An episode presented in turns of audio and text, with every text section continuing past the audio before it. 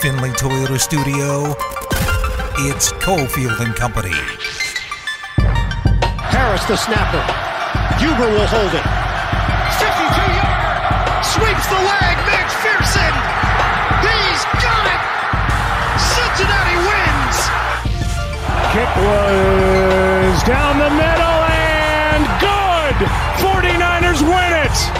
And this crowd and that Packers team is stunned.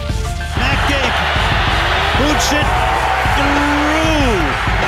And the Rams, by the hair of their skinny teeth deep. Looking to the end zone for the win. He caught it. Ball game. Chiefs to the championship game. It's time for Cofield and Company with Steve Cofield on ESPN Las Vegas. Five o'clock hours here. Big Five is up in just a couple minutes. Big news of the day: uh, more Raiders head coach and GM candidates being lined up, spoken to. Todd Bowles. We'll get to Todd Bowles. Expected to speak to the Raiders tomorrow. He's the defensive coordinator of the Buccaneers. Former Jets coach Sean Payton is leaving the Saints. Doesn't look like he's going to coach this year. So he's been. Um, a target of TV executives. At least those are the rumors the last couple years. So he could be going on to uh, TV or some media role. We put up a question a little earlier. Who does Sean Payton replace as NFL color analyst or studio host? Candy choices are Troy Aikman, Charles Davis, Phil Simms, Louis Riddick. Right now, Phil Simms leading the way at 43% that uh, Payton would replace him. At least that's uh, by our respondents. Charles Davis, 23%, Aikman, 22 Riddick, has the most support. Sounds weird, but the most support. Don't replace, don't replace Louis Riddick. He's only at twelve percent. Well, uh, Phil Simms is basically like you know just babbling inside a suit.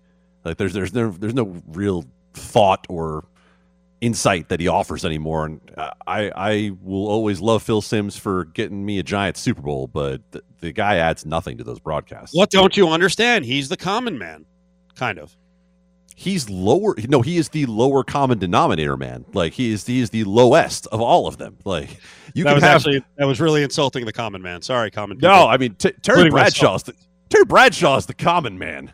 LaPhil uh, Simms is way below that. I would argue that i know it's it, it, can be infuriating but bradshaw shacked and a fool is still more entertaining than phil simms. Phil simms oh, doesn't yeah. say a whole phil simms doesn't say a whole lot and also has no sense of humor and when he does talk, he's saying Stone Age things about analytics that get me upset. I mean, the fact that his son is farther ahead of him in this business than he is at his age tells you all you need to know about where Phil is versus where Chris Simms is. Battleborn Injury Lawyers presents the Big Five at Five, number five. Well, you knew after a two win season and a new AD on the way that there were going to be some changes with UNLV football. They've got to get better, and they've got to get better quickly. So Marcus Arroyo uh, loaded up with a pretty good class uh, mix of early signees with some JUCOs, some freshmen, and I think the number's up to 10 now with players leaving the program. I was told at the end of the season it was a minimum of eight who would be going.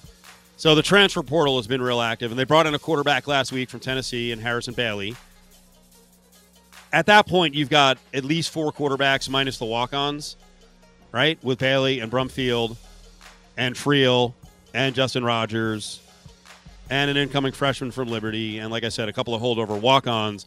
Someone was probably going to move. It's actually Justin Rogers, who, you know, one time was a high, high level recruit for TCU.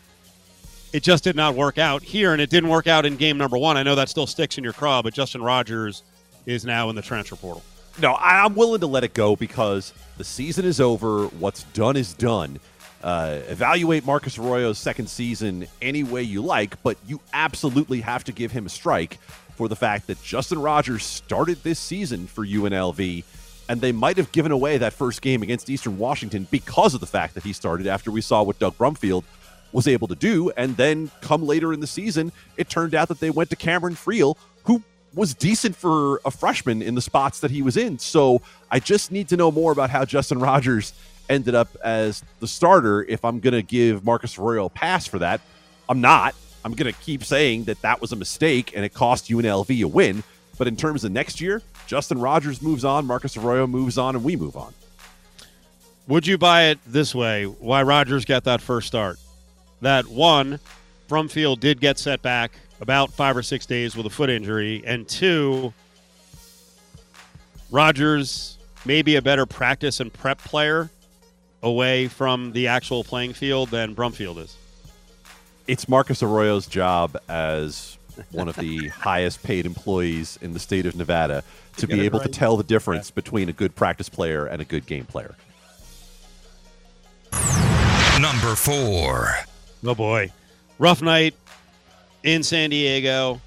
80 55. The running Rebels fall to the Aztecs. I mean, it's just, it is where these programs are right now. I don't think they're 25 points apart, but it's the consistency of San Diego State against the inconsistency and changes year to year at UNLV. And it's not to say UNLV's season is going to be a disaster the rest of the way, but they've got to get better, and they've got to get better quickly, and they've got to get healthy with Donovan Williams. Where are you right now on this Rebel team sitting at 11 and 9? Here's the problem. It could be 11 and 9, it could be 8 and 10, it could be 13 and 7. I know those are not all equal numbers. I'm just saying they're all kind of immaterial at this point, right? What we know about UNLV is that healthy or not, it's a middle of the pack team. We've seen that all season long. Uh, our buddy Bischoff tweets out the stat about UNLV versus top 100 KenPom teams versus non top 100 teams every time they lose another game to a top 100 team like San Diego State.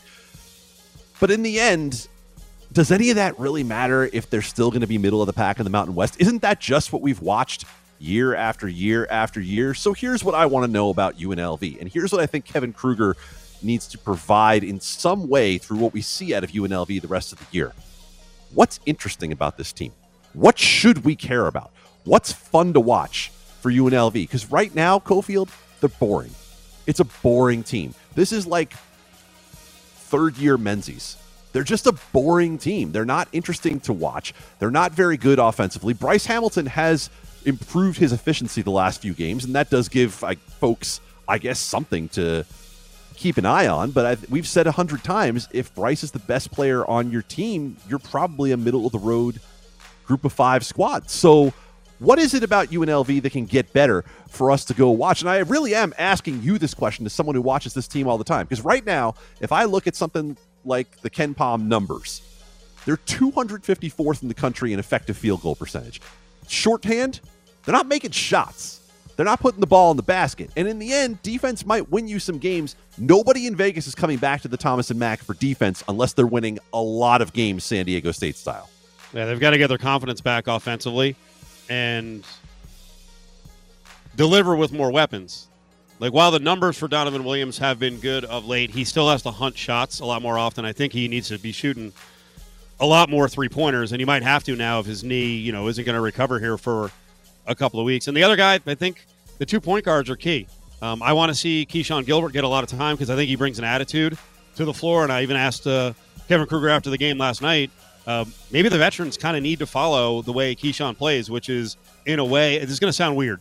In a way, it's carefree, but it's also super intense. He's out there, he's having fun, but he's also he plays angry. And I think right now they're not playing angry. Like they, they when you lose eighty to fifty five and you're down uh, 43, whatever it was, 24 at the half, and they're doing a dunkathon on you, you got to come out and you got to play angry. So I think that's the other thing. There's got to be an edge now because now the season is on the line. And I'm not saying they're going to make a run, you know, and finish up here with, uh, you know, some you know 13 and five record in the Mountain West Conference. It's not going to happen. But they've got to peak. They've got to get healthy and peak for the Mountain West Conference tournament because they can make a run. I mean, there aren't many teams in the country, Candy, that have two guys on any given night who can score 20 points a game. They, there aren't a lot of teams in the Mountain West Conference that have two elite scorers. They do. But they got both guys have to be efficient and they've got to hunt shots and they got to be aggressive. Bryce already does that. He does, and the the counter I would say to you is 13 and 5 is a far cry from KenPom projections for this team for the rest of the year of them winning three more games of course, in the Mountain West. Well, that's why that's why I gave them. That's that's a record. They're, they're not going to sure. be able to get there from three. Right. no, I get it. I, I get got, it. They've got most of the. They got San Diego State out of the way with two losses. They still have two games against Utah State. They've got Boise State. They've got Colorado State. Um, you know, you you want to see them achieve and at least go a little above 500, but they're not going to be able to do that if they continue to be a one man gang with Bryce Hamilton. No, and we're it, the the story comes down to this. This is all that matters in the end. It's January 25th, and we're talking about they can make a run in the Mountain West tournament. Beyond that, rest of the season is immaterial. Number three. You know, I feel like tennis needs more angry individuals, like a Nick Kyrgios, who, well, you know, we'll let the play-by-play here describe it. Kyrgios is out there; he's playing doubles. Uh, he decides to act like a complete sore loser as he is, gets a bit unhinged, whacks a ball that goes into the crowd. Let for service. One for the fans, forcibly. Although I think that may have hit someone incredibly hard. It was a kid. It was a young fan who's just copped the full force of that and wasn't expecting it to come. Oh my God, who's laughing in the background in the crowd there? Uh, yeah, Nick Kyrgios blasted a ball off the court. It hit a kid. I, I can't do the story. Go ahead, Candy. I can't. I just. It blasted a young boy in the face. It blasted him. Nick Kyrgios got upset again. Had a childish reaction again. Blasted a ball into the stands. Oh no, this time it was different. It is unfortunate because Kyrgios did put that ball away. I mean, what's Kyrgios going to do? Give him a racket? a racket or a They towel should or give him a racket at least. Yeah. There we go. Well, that'll make you feel a little better. There you go.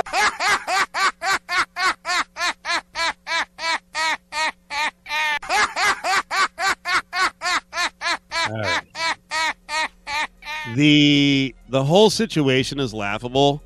Uh, one kiddo, come on, put down the Dippin' Dots and watch. You shouldn't be getting hit by a ball like in the sixth row across the court. Uh, parents pay attention so you can protect your kid. But my favorite is the announcers and then the crowd. The crowd's like pissed at Kyrgios. Then he gives a racket to the kid and they're like, Yay, what a good gesture. Like, no, not really. He acted like an idiot or a loser, hit a kid. Like it doesn't get repaired by giving them your your stupid tennis racket. All right. So, and some of you out there right now are not big professional tennis fans. So let's fill you in on Nick Kyrgios and the fact that you're like, well, everybody might get upset and you know hit a ball off every now and then. Um, Nick Kyrgios has openly said that he has quote probably tanked at eight different tournaments in his life because he would quote rather be doing something else than play tennis. Uh, he told his opponent Stan Wawrinka in the middle of a match at one point that I, I don't know if I can can say these words on air, but uh, that let's just say another tennis player had been stoinking his girlfriend, yelled it across the net at the guy during the middle of the match. He said John McEnroe, of all players, John McEnroe coming after him saying, "Yeah, dude, if you don't care, you really should get out of here." That's Nick Kyrgios. So now he blasts a kid in the stands with a tennis ball, and it's all okay because he gave him a racket. But even better than that, when they talked to Kyrgios after the match, he was like, "Yeah, I was really worried I was going to get defaulted. That the chair umpire was going to kick him out. That's why he gave the kid the racket. He gave the kid the racket so he could stay in the damn match. That's what he cared about. That's all he cared about. And just for since I detected a hint of Adam Hill from you there a second ago about the kid paying closer attention, um, it's not exactly a foul ball off the bat of Kris Bryant. Like it's a tennis match and the point is over. You're not really expecting you might have a Wilson in your face. Number two. I don't know, man. I never got hit at the U.S. Open in uh, Flushing Meadows. So, and I and I watched Shlomo Glickstein. Right, Ari? One of your favorites, right? Uh, almost take down John McEnroe in an upset. I never, I never got hit by uh, what was his name? Chip Hooper. Hard, hard serving, hard serving player of the 80s. Humble brag, I went to the US Open. Well, it was a very, it was actually a very easy trip back back uh, in the '80s. We used to get a, a nice little bus trip for like 50 bucks. You get up there and you get a little sandwich. You get to walk around and watch the tennis I players. got a sandwich and I watched the tennis. It was great. It, it was good. It was very good. Uh, Sean Payton is out. Uh, he didn't get fired, but he's walking away from the New Orleans Saints. Cowboys and Raiders have to call, right? Even though Payton is saying, hey, I really don't want to coach this coming year, you got to do it because we laid out a list earlier, folks, if Payton goes for one year, uh, does some TV, and is like, you know what, I think I want to come back. These are all the teams that could be lining up and in position because they have an older coach. They have a guy who you know could be fired after a couple of years. Cowboys, Patriots, Chargers, Chiefs, Colts, Jets, Bucks, Cardinals, Seahawks, Panthers. There's going to be a long line next year. Uh, now, like I just mentioned, the Cowboys are in a position where they've got a coach. They could have him around for another year if he doesn't succeed in the playoffs. If they don't make the playoffs, McCarthy's gone. The Raiders will have a coach. Like they're not going to go with you know, hey, Rich, you want to do another interim year and then we'll see what happens? Wink, wink, Sean Payton. Yeah, the Raiders can't do that. So if the Raiders want Sean Payton, they got to get him now. Mark Davis 100% has to make this call, and he has to offer enough money that Sean Payton has to never again think about a birthday gift for his kids and whether or not it came from mom or dad. It has to be more than Jon Gruden's $10 million. It has to be what Sean Payton wants because you know what? Sean Payton is what Jon Gruden wasn't a proven winner over a period of time. Gr- Jon Gruden did not do what Sean Payton has done. Sean Payton is not only the best coach who will be available this year, he's probably the best coach who will be available next year and the year after, too, if he doesn't take a job with the team.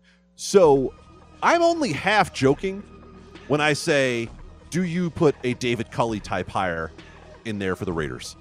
If you think Sean Payton is realistic, if you call up Sean Payton and he says, you know what, that's an amazing offer, I just can't think about it right now, then who is it you're going to bring in this offseason that you feel like is someone who is going to be better than Sean Payton in 2023?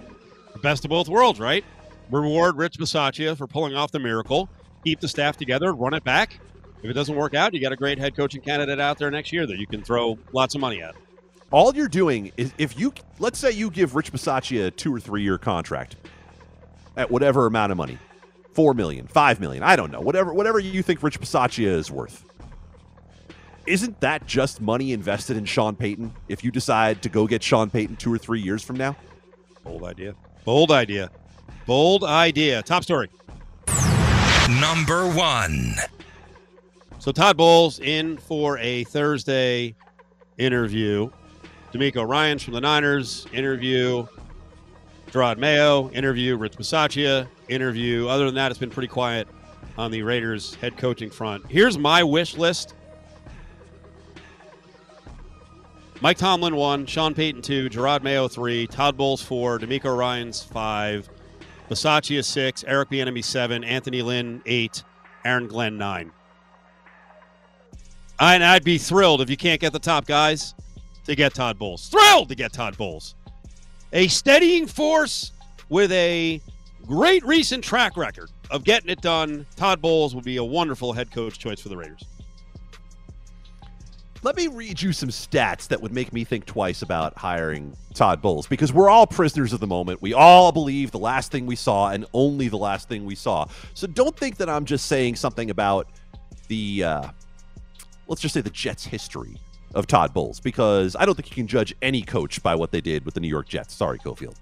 Uh, this is from our uh, frequent guest from Pro Football Focus, George Chahrouri, Matt Stafford against the Blitz this year, overall this year, not just this past week. He was fourth in Pro Football Focus grade, first in expected points added per play. Don't blitz Matt Stafford seems to be the rule there, right? Isn't this the same thing we talked about with the Raiders against Patrick Mahomes when everyone in the league was destroying the Chiefs' offense by playing two high safeties and trying to take them out of what they do best? And the Raiders were like, nah, bruh, we're good. Gus Bradley plays cover three and got torched by Patrick Mahomes twice this year, gave up nearly 90 points to them. The Todd Bowles defense in Tampa Bay blitzed Matt Stafford 17 times, the most in a season that anyone has blitzed Stafford this year. 11 of 16, 136 yards, a touchdown, no sacks, and the game winning pass to Cooper Kupp, on which, most importantly, not all of the Tampa Bay Buccaneers knew there was a blitz call. If you can't trust the guy in the biggest moments, you don't want him running the whole franchise. I don't want Todd Bowles as the head coach of the Raiders. It's the Big Five at Five, brought to you by Battle Born Injury Lawyers. If you've been injured, call Justin Watkins at Battle Born Injury Lawyers, 570 9000. He looked very comfortable. There's something about that. Sometimes some opponents bring out the best in you. Certainly brought the best in Robin Lehner. That that was you get a little a couple breaks you need those. But it wasn't that. He was on point in the way he was moving in the blue paint, and it was from the very first save he made tonight. Boy, things change quickly. Change quickly. Darren Eliot with the analysis there. Uh, Millard was on that broadcast too. Um, big night yesterday for Robin Lehner. Not such a big night tonight for the Knights as this tough road trip continues back to back in a belly to belly. Capitals last night, one nothing win. Right now, middle of the second, Candy, it's two nothing Carolina. Carolina, if you don't know, is one of the best teams in the NHL this year. Freddie Andersen, their goalie, has only faced one high danger chance thus far. Laurent Brossoit, uh, getting the start on the back of the back to back here, has already faced eight high danger chances in 24 minutes. This is not a defensive performance to remember thus far for VGK. What do you think happens the rest of this road trip with uh, this game against Carolina, then Florida, Tampa Bay as well? With as beaten up as the Golden Knights are, if they come out of this two and two, it's a successful road trip. Anything more than that is gravy for VGK. Remember, Mark Stone is still in COVID protocol. Max Pacioretty is skating, but not back yet. Jack Eichel is skating, but obviously not back yet. And, you know, they're still beaten up in the defensive core. I mean, they, they once again have the Henderson Silver Knights uh, getting called up three at a time to come play for this team. So you can steal one more on this trip, then you've done well. NFL update today. Another uh, GM position is off the board. If I'm correct, what the Giants of the, all the openings first hire, right? Yeah, Joe Schoen now, from Buffalo. Yeah. Now the Bears with uh, Kansas City dude Ryan, Ryan Poles. from Kansas City. Uh, Schefter tweeting earlier in the day that Caldwell, Jim Caldwell, would be a match here. I saw that Soren Petro, our buddy from WHB in Kansas City, was saying, well, was asking the question if Kansas City dude goes to Chicago and doesn't take Eric Bieniemy with him, what does that say about Bieniemy? It says that Ryan Poles worked in player personnel and Eric Bieniemy was the offensive coordinator. I don't know that I'm going to draw the straight line to say that you have to hire the guy who came with you. We've all I'm not saying anything about Eric Bieniemy in particular. I'm talking about workplaces in general. Just because I come from a certain workplace doesn't mean that if I go to a new place, I'm bringing my people with me. It doesn't say it doesn't necessarily say anything about Eric Bieniemy, but I know that you in the past have brought up Eric Bieniemy's past, at least in terms of some questions about his past, as a reason why he might not have had the attention that the Kansas City Chiefs offensive coordinator normally would. Well, I mean, those have been the rumors. You know that there were troubles back at Colorado. Um, you know, and then early in his coaching career as a player, and then early in his coaching career. So, I'm not sure. There's got to be something to explain it. I mean, this isn't a league that has been uh, great on diversity hires, so that that could be another reason to explain it. So I just know uh, when I hear every year with Eric Bieniemy that uh, you know he doesn't call the plays. There are a lot of guys who have head coaching forces who micromanage their side of the ball, and yet they're still candidates for jobs and get jobs.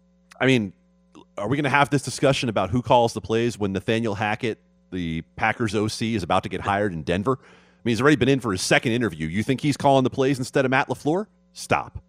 Stop. Oh, we got we, sorry, Candy. We got decisions coming up with both uh, Tom Brady and, uh, in this case, uh, for this story, uh, the, the bigger name is, is Aaron Rodgers. Rodgers says he's not going to drag it out. And, you know, I was saying yesterday, I think the Tennessee Titans are a sleeper to get Aaron Rodgers. I think they're going to be super proactive and moving on and improving from Ryan Tannehill. We're going to talk to Samari Rolle, played for the Titans, played for the Ravens. A little NFL talk. We'll look at the uh, championship games as well.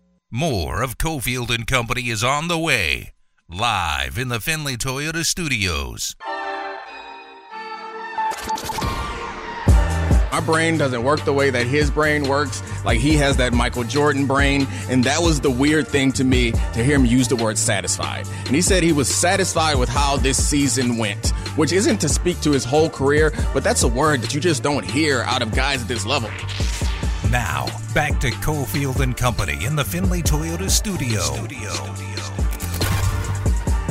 Let's continue talking NFL, uh, especially looking at some of the teams that uh, either fell just short of the playoffs or just lost in the playoffs in the AFC as our primary concern here in Las Vegas following the Raiders I think Aaron Rodgers is going to be a gigantic story in the offseason. That's a master of the obvious right there, right? And I think there's some AFC teams that should be in play, should be trying to get Rodgers if he does leave Packerland. Samari Rolle played for the Titans, played for the Ravens. Titans just got bounced from the playoffs. Samari, how you doing?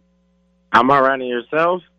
We're good. Uh, you know, these are fun times uh, for us in Sports Talk Radio because when you have all these quarterbacks having to make a decision, it gives us plenty of material. And I wonder what you think looking at the Aaron Rodgers situation. Well, what do you think he'll do? I mean, he's given some pretty strong indications that he was really angry with the Packers organization. Do you think he moves on?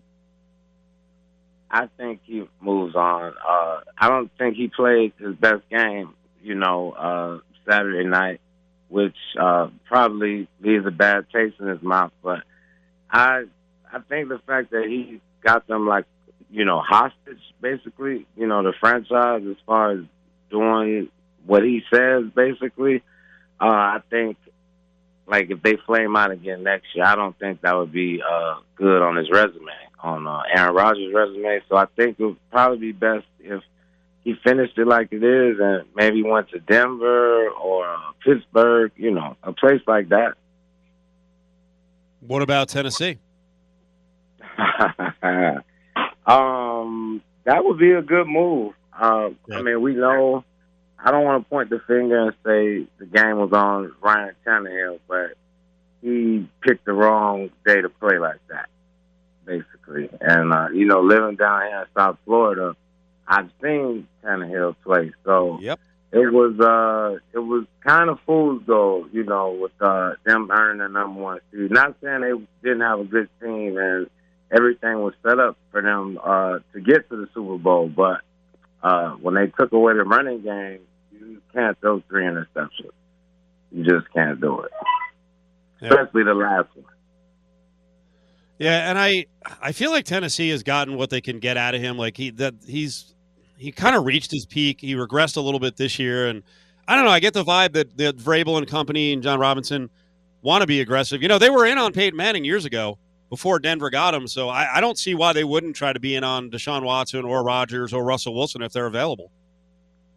Yes, I I don't think they get Deshaun Watson though, just because um, I don't think you trade a quarterback in you know in your own division, which would be okay. difficult. But uh, Aaron Rodgers or Russell Wilson would be a good move. But how do you get rid of Tannehill in order to get one of those players? Well, what I would do is I, I, would probably go to one of the teams I think is desperate for a quarterback, like the Steelers, who need a bridge guy, and uh, uh-huh. and trade Tannehill and maybe get some some draft capital back, and then uh, use that to go trade for one of the big names. That's yeah, that works. That works. Uh, I mean, you're gonna have to give up at least at least two ones for Russell Wilson out just because he's younger, and uh, I'd rather trade for Aaron Rodgers though, personally at this yes. point. yes. So, so I think a lot of people would. And that's, you know, uh, we've been talking about it here in Raiderland. Like the Raiders have a good quarterback. They have a guy who's probably, you know, the 10th, 11th, 12th, 13th best quarterback in Derek Carr. So it's a weird situation. They've, they've reached a certain point. They made the playoffs, but, you know, you looking on at the Raiders, would you stick with Derek Carr or do you, you know, you get in a touchy situation, but do you try to make a run at a bigger name? Mm. Well, I mean, I think Derek Carr is better than Ryan Tannehill. I think they're still playing if uh, yeah. Derek Carr was the Titans quarterback. So um, maybe Jon Gruden has made the perception of Derek Carr a little different because you know it's every year it's like the Raiders are trying to get a new quarterback. Raiders want a new quarterback, as opposed to saying you know really feeling like Derek Carr is my guy. I think he's pretty good actually. I think he's good enough to win with with the right culture and you know the right pieces around him. But I would say he's better than Tannehill. Samar, you played in the AFC for your entire career. We just watched Buffalo and Kansas City put on one hell of a show on Sunday. As a defensive back, when you see Josh Allen and Patrick Mahomes playing the way that they were, uh, is that the sort of thing where when you're on the field, is there any sort of feeling like, how the hell do we slow this guy down? Uh, that they were they were rolling uh, Sunday. They were uh, the biggest thing is guys like that. Um, once they get hot, it's very hard to contain them. And Buffalo and Kansas City, they kind of look tired on defense. and uh, it was great to see, man. I, they they looked like uh, the Rams, greatest show on turf when we played them. They were they kind of had us like that on our heels in the Super Bowl, where it was just nothing we could do to stop them until they got in the red zone. So it is hard when uh, guys are like that and they're rolling. Of all the quarterbacks that you watch in the NFL right now, who is the one guy where if you had to play against him, he would be the most intimidating guy to try to defend? Oh, Mahomes. Mahomes by far, just because I mean, like I remember John Elway could you know throw the ball from anywhere, you know the arm he had and everything, but he would have to set up to make those throws uh, most of the time. To where Mahomes can just like be anywhere, any angle, and get the ball anywhere. Like that was 13 seconds. They went 48 yards. That's like that. That's unreal. It is. It, it's it's it's unreal, man. It, it, was it was it was crazy to see. Uh, it was even crazier to see them go down the field again in overtime. Uh, you know, we watched watched Tom Brady and the Bucs. We thought that game was going to overtime against Matthew Stafford and and the Rams. Take me through what happens for a defense on a play like what happened on the completion from Stafford to Cooper Kupp. Because what we heard after the game was that not everybody on the defense knew the blitz call. And I think as fans, we kind of sit there and say, well, how does that happen? But I'm curious from the perspective of someone who's lived it, how does that happen? Well, uh, you know, with the emotion involved and the fact that Tampa Bay was trying to stop them and everything was going so fast, if uh, the crazy part is if the linebackers hear that call, Stafford might not have gotten that ball off or the ball would have been thrown as perfectly as it was. Sometimes adrenaline is flowing, and uh, you know sometimes a guy might not have heard the call. And what's very interesting, people don't realize is when you're on defense, your crowd is very loud. Like in Baltimore, we experienced that a lot. It's hard to get the communication down because your crowd is trying to prevent, you know, the uh, opposing team's offense from communicating but it's also a hindrance to the defense as well. So I think that might have been uh, part of it because if you look at the um, replays, two still hit him, and they were that was with two guys that didn't come. Samari Rolle up on Cofield and Company talking a little NFL. He played with the Titans, played with the Ravens. Uh, well, let's hit on it. I, I don't know. I'm, I'm, I'm kind of tired of the story, but it, it does get juicier and juicier all the time. I got to get a former player's take on Antonio Brown. Um, he's on HBO tonight. Now he's saying that the Bucs were trying to cut some deal with him for two hundred thousand dollars for him to be quiet and you know just to go on the injured list. And what do you think of Antonio Brown and what, what's gone down the last? I mean, it's been a while, but especially the last 4 weeks of walking off on the Buccaneers. Uh, I just hate the fact that uh, uh, everything, the antics and everything takes away from how great of a receiver he was. Because like he, I mean, he's really, really good. He was on the Hall of Fame trajectory. He may still get in, who knows? But that's that's just the worst part that I don't like. You know, the fact that you don't talk about Antonio Brown, the great receiver. You know, we're talking about just this uh I guess this tour he's been on. You know, I didn't know anything about the hush money thing or whatever you just said, but it's uh I I think at some point he's gonna realize uh, you know, he had everything right there. And uh it's you know, it's only so much so long you can kind of be your own person in the NFL. You know, when you're yep. when you're in your prime or whatever, you know, obviously talent trumps a lot of stuff. But as soon as that production, you know, uh, dips from, you don't hold the cards anymore. You know, the team has the power again, and I think that's just the uh, the part that's you know that's going to be bad about it when he realizes you know he could have still been playing probably two, three more years. Yep. Well, I mean, there are rumors out there that I mean, it's not even a rumor; it's been well established. He would love to go to Baltimore and play with Lamar Jackson One word. One word. Yeah, I was going to say, do you think do you think John Harbaugh would deal with that? No, no, no, no. I don't. I. I mean, you saw. Uh, the like. I will say, you know, the Ravens. Uh, they take players, you know, that have had issues or you know stuff that is workable with, but it's always about the team in Baltimore and play like a Raven. And the Ravens run the ball. You know, they they lead the league in rushing attempts and everything. So, can you imagine a game where Lamar might have thrown him two passes? Like, can can you imagine that? No, So no. no, I, right. So no, I don't. I don't see that happening. It sounds good, but I don't see that happening. Okay, you mentioned Antonio Brown. There's going to be a point where he's going to look back and go, "Man, I should have been playing a lot longer." Like, is that point here? Is Is he going to be done? Because I don't understand the end game, and I I know he wants to fight for himself, and he maybe he believes he got screwed, but like you said, the NFL has little patience. He may be done now. Uh, I mean, we you thought that after you know what happened with the Patriots. Yeah. So uh, all it takes is one team out of thirty-two. You know, it just takes one. I obviously we know he can still play, and if it's somebody who trusts him or somebody he has a relationship with like that, then who knows? Hey, Samari, you're close to uh, the Dolphins, and I got a couple of Florida football questions for you here to close out on. What did, what do you think happened with Brian Flores, and and is he going to get a job right away? I think he should. Um, the I believe the problem was he never supported Tua, and Tua was who Stephen Ross wanted.